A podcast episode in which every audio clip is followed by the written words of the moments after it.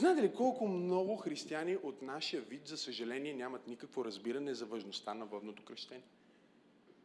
И не само за важността на водното кръщение, а въобще за тайнствата. При реформацията, протестантската реформация, към която ние принадлежим и в която сме се родили като църковно движение, заради желанието за промени, заради желанието за реформация, понякога ние правим това, което често родителите ни ни предупреждаваха, да не хвърляме истината с лъжата.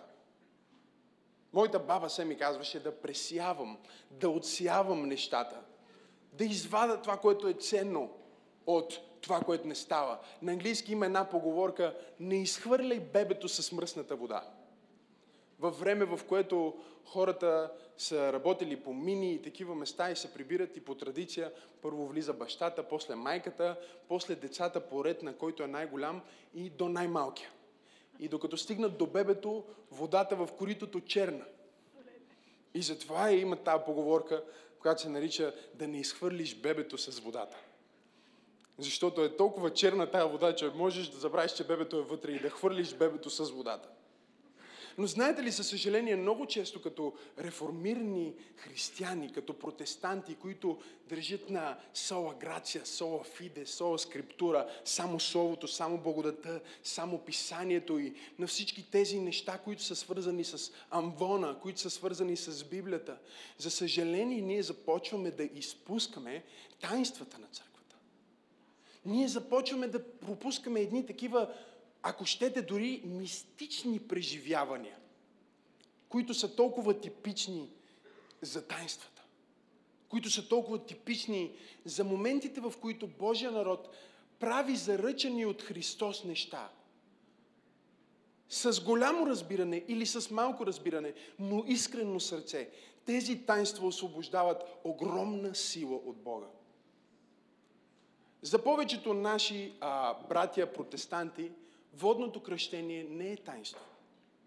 За някои от тях Господната трапеза също не е таинство, причастието. Те го вземат само като образ, само като преобраз на нещо духовно, само като възпоменание и изпълнение на Божиите думи.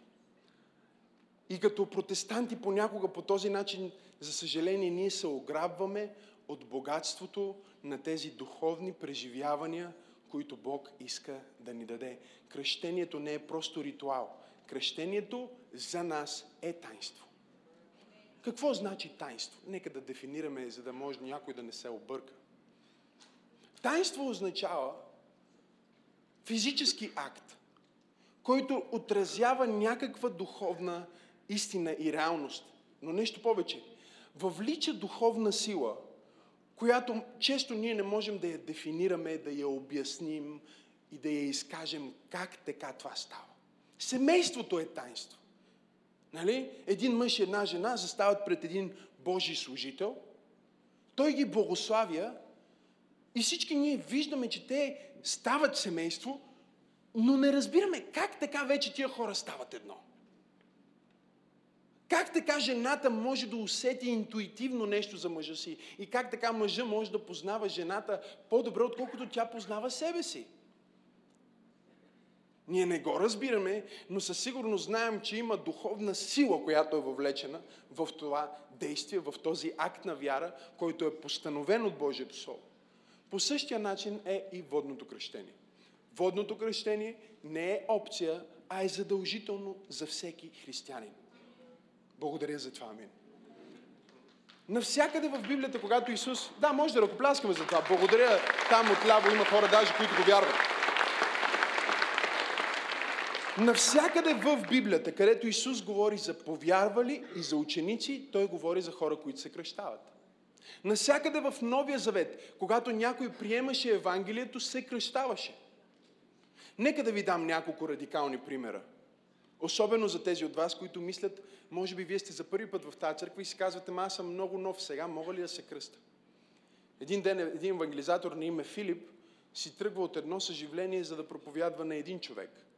Засича един етиопец, който се вози и си чете книгата Исаия. Филип го спира, отива при него, заговаря го и етиопския скопец, за който ни говори книгата Деяния на апостолите, повярва след един кратък разговор с Филип.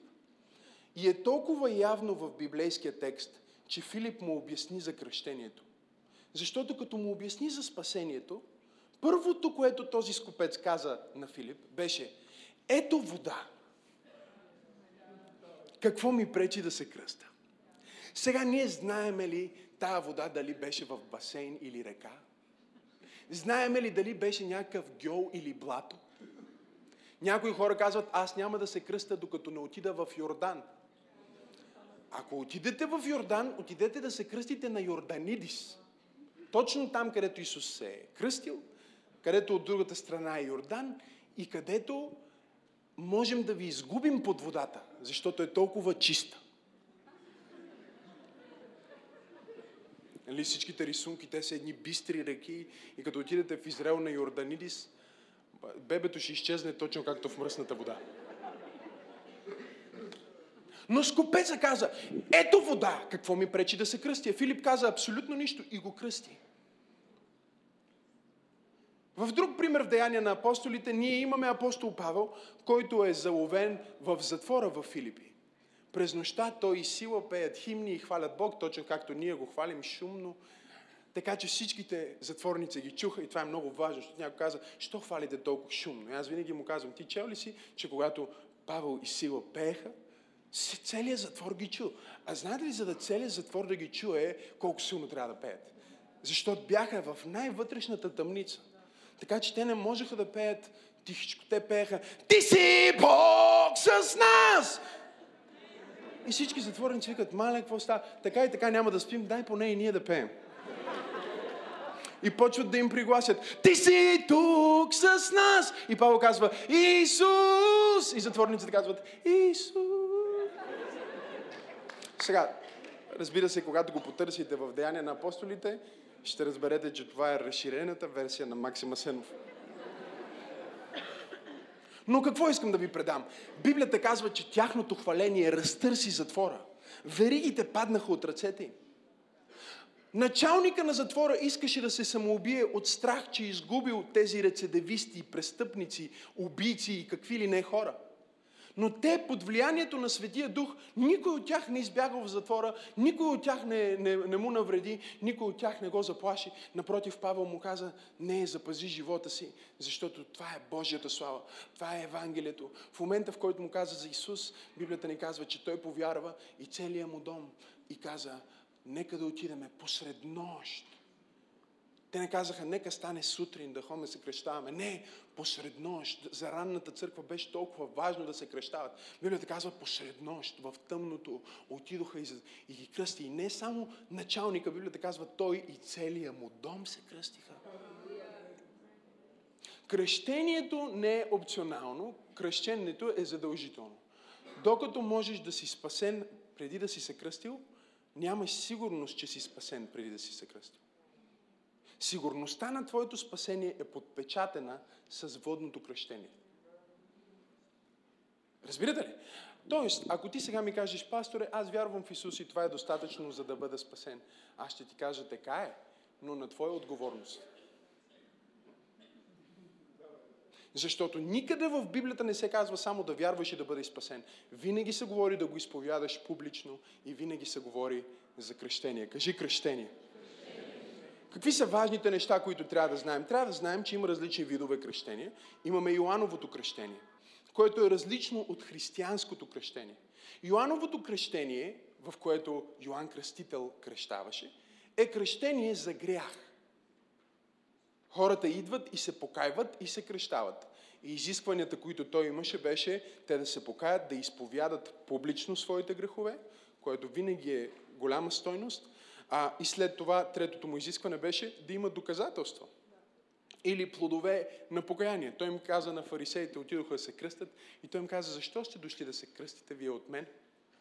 Принасяйте плодове, които са а, в, в духа на вашето покаяние и тогава можете да бъдете кръстени.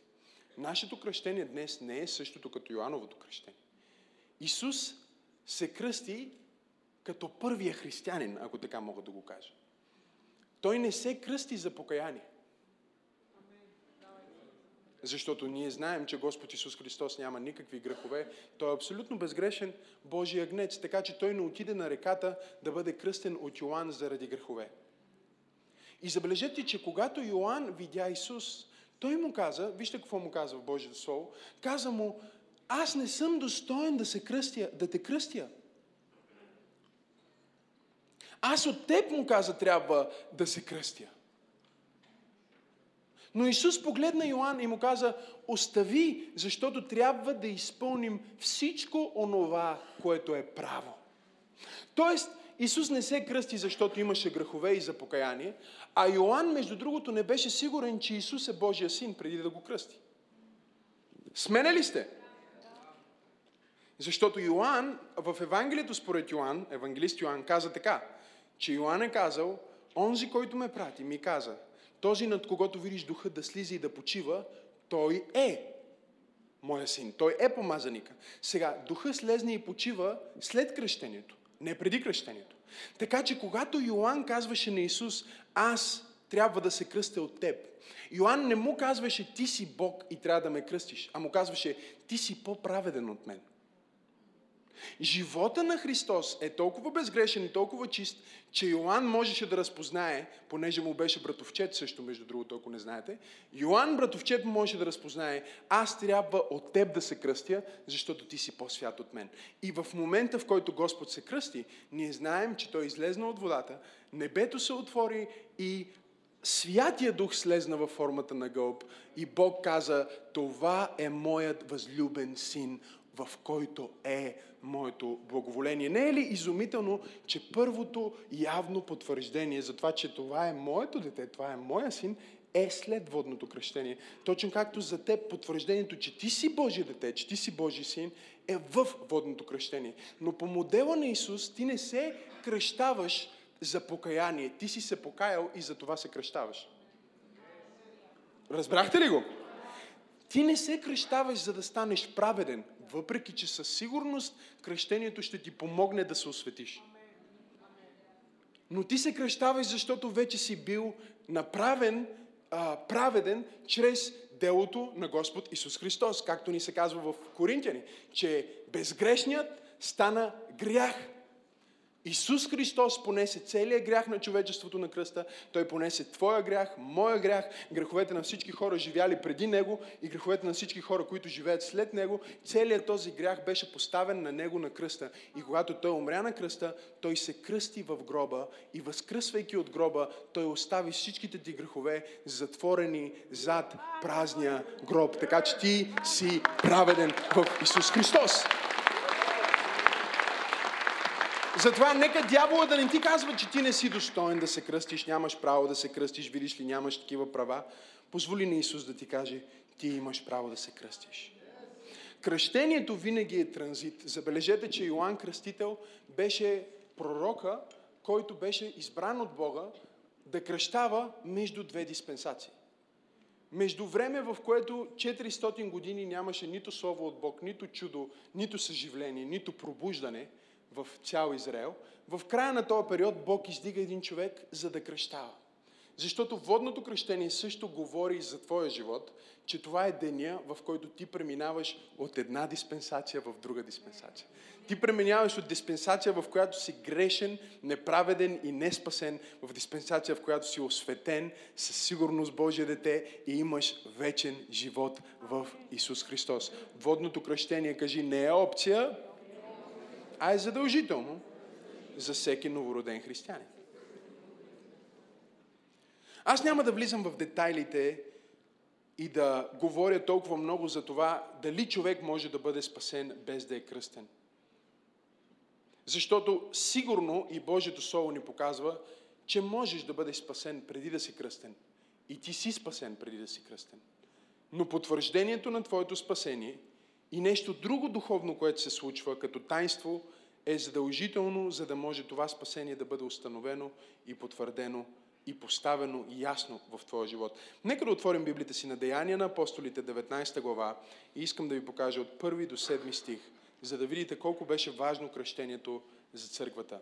Деяния на апостолите, 19 глава от 1 до 7 стих, там се казва, а когато Аполос беше в Коринт, Павел, след като беше минал през горните страни, дойде в Ефес, където намери някои ученици и рече им, приехте ли Светия Дух, когато повярвахте? А те му отговориха, даже не сме чули дали има свят дух. И каза, а в какво се кръстихте? Така че сега ние разбираме, че кръщението е за, но кръщението е и в. Първо, както говорих наскоро, може да намерите тази проповед онлайн. Първото кръщение е кръщението в новорождение. То е кръщението в Божието царство, чрез което ставаш Божие дете. Второто кръщение е това кръщение, за което апостола ги пита в какво се кръстихте. И те казаха в Йоаново кръщение, а Павел рече, Йоанн е кръщавал с кръщение на покаяние, като е казвал на людите да вярват в онзи, който ще дойде след него, т.е. в Исус. И като чуха това, кръстиха се в името на Господа Исуса Христа. С други думи, той им каза, не ви стига, че сте били кръстени от Йоанн, сега трябва да бъдете кръстени в името на Исус Христос. Кога? Сега, когато вие сте осъзнали благовестието. Когато вие сте осъзнали добрата новина. Каква е добрата новина? Че Исус умря, за да не погине нито един, който вярва в Него. Това е благата вест. Благата вест е, че Исус умря за теб, за твоите грехове и за моите грехове, за да можем да прекараме вечността с Твореца, а не на вечно осъждение в ада. Така че е толкова важно кръщението. Апостола им каза, окей, а, сега се кръщаваме, кръстиха се във вода и вижте какво ни казва, в името на Господа Исуса. И като положи Павел ръце на тях, Светия Дух дойде на тях и говореха други езици и пророкуваха и те всички бяха около 12 мъже. Изумително е за мен как апостол Павел не се задоволи, че ги кръсти във вода, поиска да се кръстят и със Святия Дух и даже не само, че се кръстиха със Святия Дух, апостол каза, сега веднага почвате да пророкувате.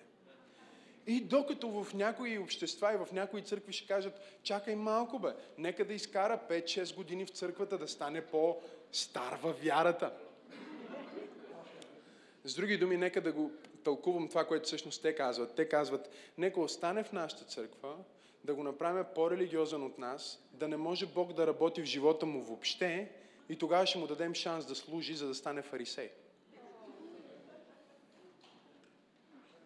Но Христос не ти казва, а, само като ми минеш през всичките мои изисквания, евентуално един ден след много години, когато си бил много в църквата, може и ти да пророкуваш. Не, тези хора тук-що бяха чули благовестието, тук-що бяха се кръстили във вода веднага приеха Светия Дух с белега говорене на езици. И какво направиха? Те не казаха, о, нека пророк Максим да пророкува, нека пророк Павел да пророкува, нека някой друг да пророкува. Не, те започнаха да пророкуват. Защо? Защото когато ти се кръстиш в вода, Святия Дух идва върху тебе в нова сила, той идва върху тебе с нова свежест, той идва върху тебе с нова мощ и то е особено, защото ти се кръщаваш съзнателно.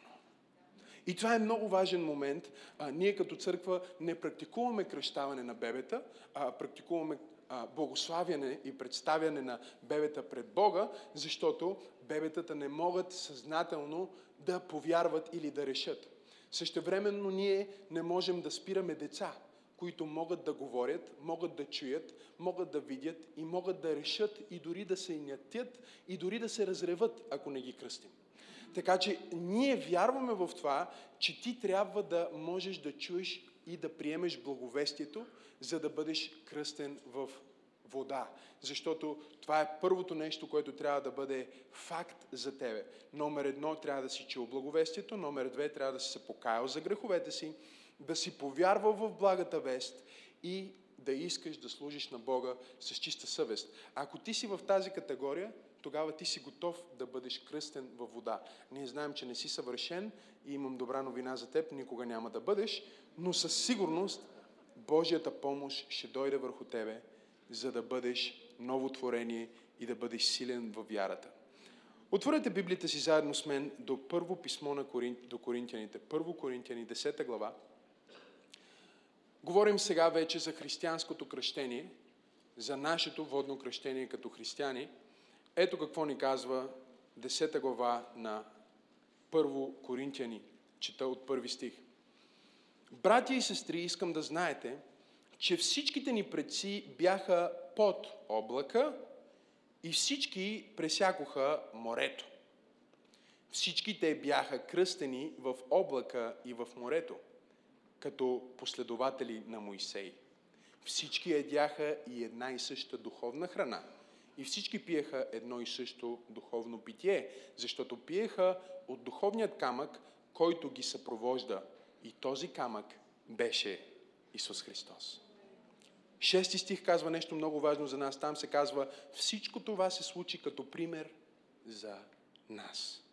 Толкова е силно, апостол Павел прави паралел и той казва какво всъщност е кръщението. Знаете ли, самата дума кръщение, ако трябва да използваме българската дума, а, защото кръщение по някаква причина а, преводачите а, на, на Библията и а, а, богословите са решили да сложат друга, друга дума, да сложат кръщение, а не да използват, да преведат оригиналната гръцка дума. А, най-вероятно поради практиките в някои от по-старите класически църкви. Защото самата дума кръщение на гръцки е баптизо. И можете да си запишете това. Баптизо означава пълно потапяне. Като това потапяне може да бъде а, ти да се потопиш в или да бъдеш напълно облят с. Но идеята на пълното потапяне е, че целият си покрит с водата. Или целият си покрит с облака. Целият си в тази атмосфера, целият си в а, това съдържание. Така че ние имаме кръщение и затова нашето кръщение се случва в воден басейн с пълно потапяне, защото самата дума кръщение е потапяне. Ако трябва във вашите Библии, ако смените думата кръстиха се или кръщение и просто сложите потопиха се, всъщност вие ще приемете пълното значение на кръщението. А, след а, 12 век, а, вярвам, започват църквите да практикуват други видове кръщения, като поръсване или поливане. И то е най-вече, защото вече има и християни, които, абе, малко ще е странно един президент да го топкаме в басейна. Нали, малко ще е странно сега един владика да го потопиме в реката с всички други обикновени хора. Затова, за да службите им да изглеждат по-царствени и да бъде по-приемливо за, а, за цялото общество, те решават да преминат към този вид а, покръстване, този вид кръщение. Но оригиналното кръщение, библейското кръщение, винаги е пълно потапяне. Сега, ако ти си тук и не си кръстен във вода, ти трябва да се кръстиш поради четири причини. Първата причина е покорство според примера на Господ Исус Христос. Вижте какво се казва в Матей 3 глава 13 стих. Тогава Исус дойде от Галилея на Йордан при Йоанн, за да се кръсти от него. И когато Йоанн му каза защо и се опита да го спре, Исус го погледна и каза, остави сега, защото така подобава да изпълним всичко, което е право. Забележете, че Исус не каза да изпълня. Той каза да изпълним. С други думи, той казва, моето кръщение ще бъде олицетворение на други, които също ще се кръстат по този модел, за да изпълним това, което е правилно. Така че Исус го моделира за нас. Първата причина ти да се кръстиш е покорство по примера на Исус. Има ли някой в тази зала, който е по-съвършен от Господа? Ако си тук, моля те, изяви се. Помахай. Аз съм убеден, че няма, защото Христос е единствения Бого човек. Той е единствения съвършен човек. Той е единствения Месия, Той е единствения Спасител. И по Неговия пример и модел, ние, колко повече ние грешните, имаме нужда да следваме Неговия модел а, и да изпълним това, което е право. Втората причина е, че а, това е символ на нашата смърт към греха и към себе си. Когато ти се кръщаваш във вода и те потапяме напълно, това е символ към това, че ти си мъртъв за греха. Вижте какво се казва. Много силни думи а, от Колосяни, 2 глава, 11 стих. В Христос вие бяхте обрязани не с обрязване от човешки ръце, а с обрязване от Христос, като бяхте освободени от властта на грешната си природа. Апостола каза, вие, християни, сте освободени от властта на грешната си природа. На греха, в който сте родени. Кажи, аз съм освободен от властта на грешната си природа. И някой си казва, кога стана това? Той отговаря и казва, това се случи, когато бяхте кръстени. Старата ви същност умря и бе погребана заедно с Христос. Но също така бяхте и възкресени с Христос, чрез вярата в силата на Бога, която Той ви показва, възкресявайки Христос от мъртвите. Вие бяхте духовно мъртви поради греховете си и поради това, че не бяхте обрязани или кръстени или потопени в Бог. Но това ви съживи заедно с Христос и щедро ни прости греховете. Изумително е, че прощаването на греховете и спасението за апостола и погребването на грешната природа се случва кога? При кръщението. С други думи, отивам към третата ми причина защо трябва да се кръстиш днеска, защото не е правилно да ходиш с тяло на мъртвец. Кажи, не е правилно да ходя с тяло на мъртвец. В естеството на твоето тяло, в твоето тяло живее естеството на греха. Ние го наричаме, Библията го нарича плътта. Падението живее в теб. И това е смърт. Същевременно вътре в теб, ако ти си приел Исус и Той е твоя Господ и Спасител и си новороден християнин, вътре в теб ти си пълен с живот. И то не какъв да е живот, а Божия живот.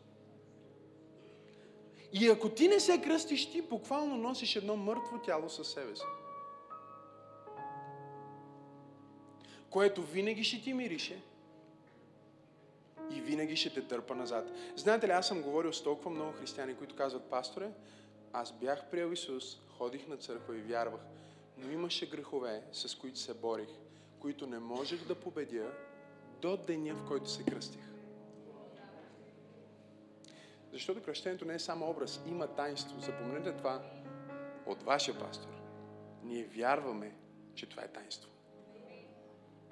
Защото не можем да го обясним и да го артикулираме с думи точно какво става, но ние го виждаме в живота на хората, че има нещо свръхестествено, когато си кръстен. И между другото, това е единственото таинство, което Библията разрешава да си отслужва от обикновен мирянин.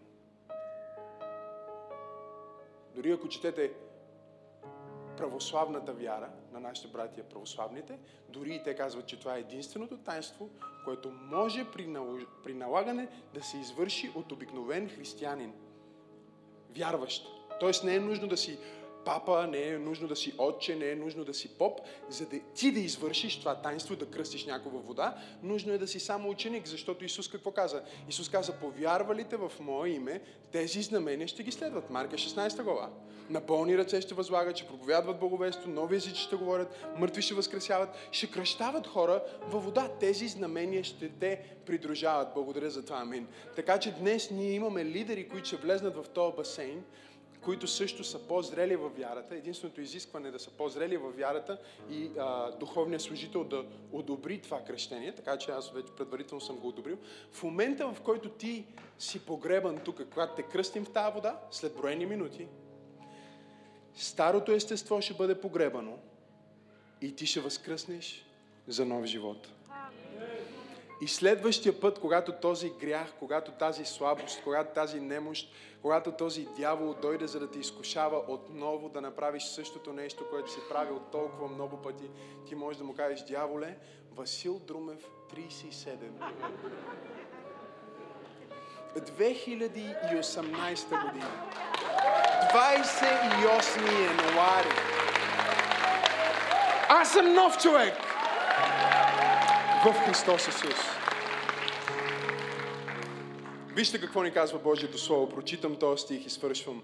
Римляни 6 глава, 3 стих. Или не знаете, че ние, които бяхме кръстени в Христос Исус, бяхме кръстени в Неговата смърт и чрез кръщение в смъртта Му бяхме и погребани заедно с Него. Къде е? Тук в този басейн. За да можем, както Христос бе възкресен от мъртвите, чрез славата на Отец, така и също ние да живеем нов живот.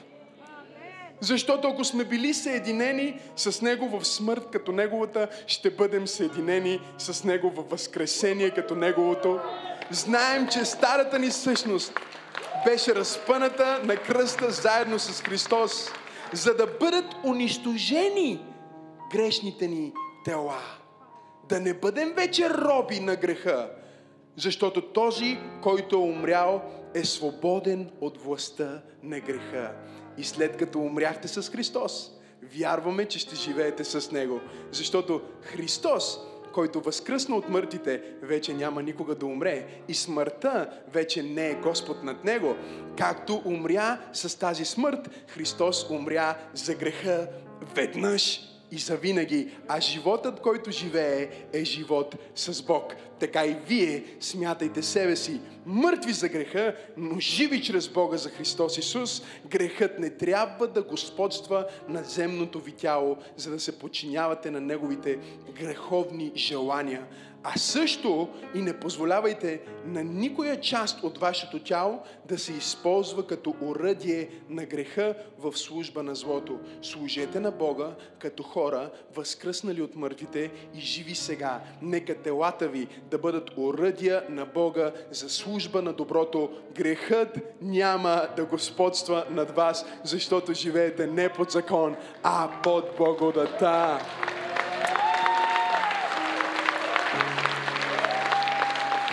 Давам ти 20 секунди да дадеш слава на Бога за това.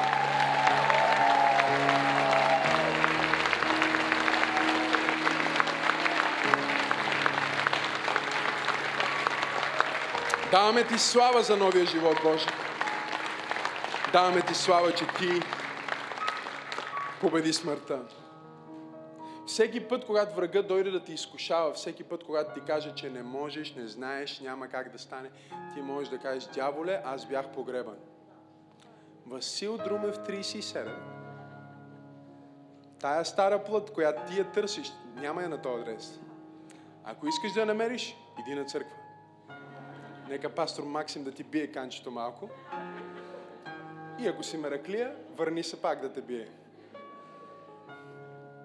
Знаете ли какво значи това? Това значи, че от дена на кръщението ти, дявола няма власт да апелира към старото ти естество. Не казвам, че той няма да го направи, но той няма власт.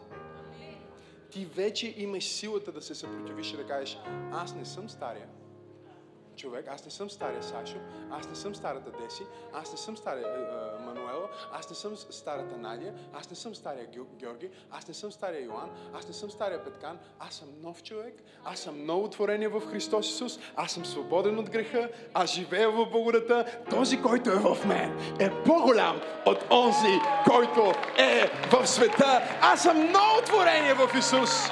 Халелуя! И аз никога, никога, никога, никога няма да се върна назад. Аз никога, никога, никога няма да отпадна от вярата. Единственото място, което дявола има в моя живот е под краката ми. Аз съм ново творение. Ново творение в Христос Исус. Нов човек! Халелуя!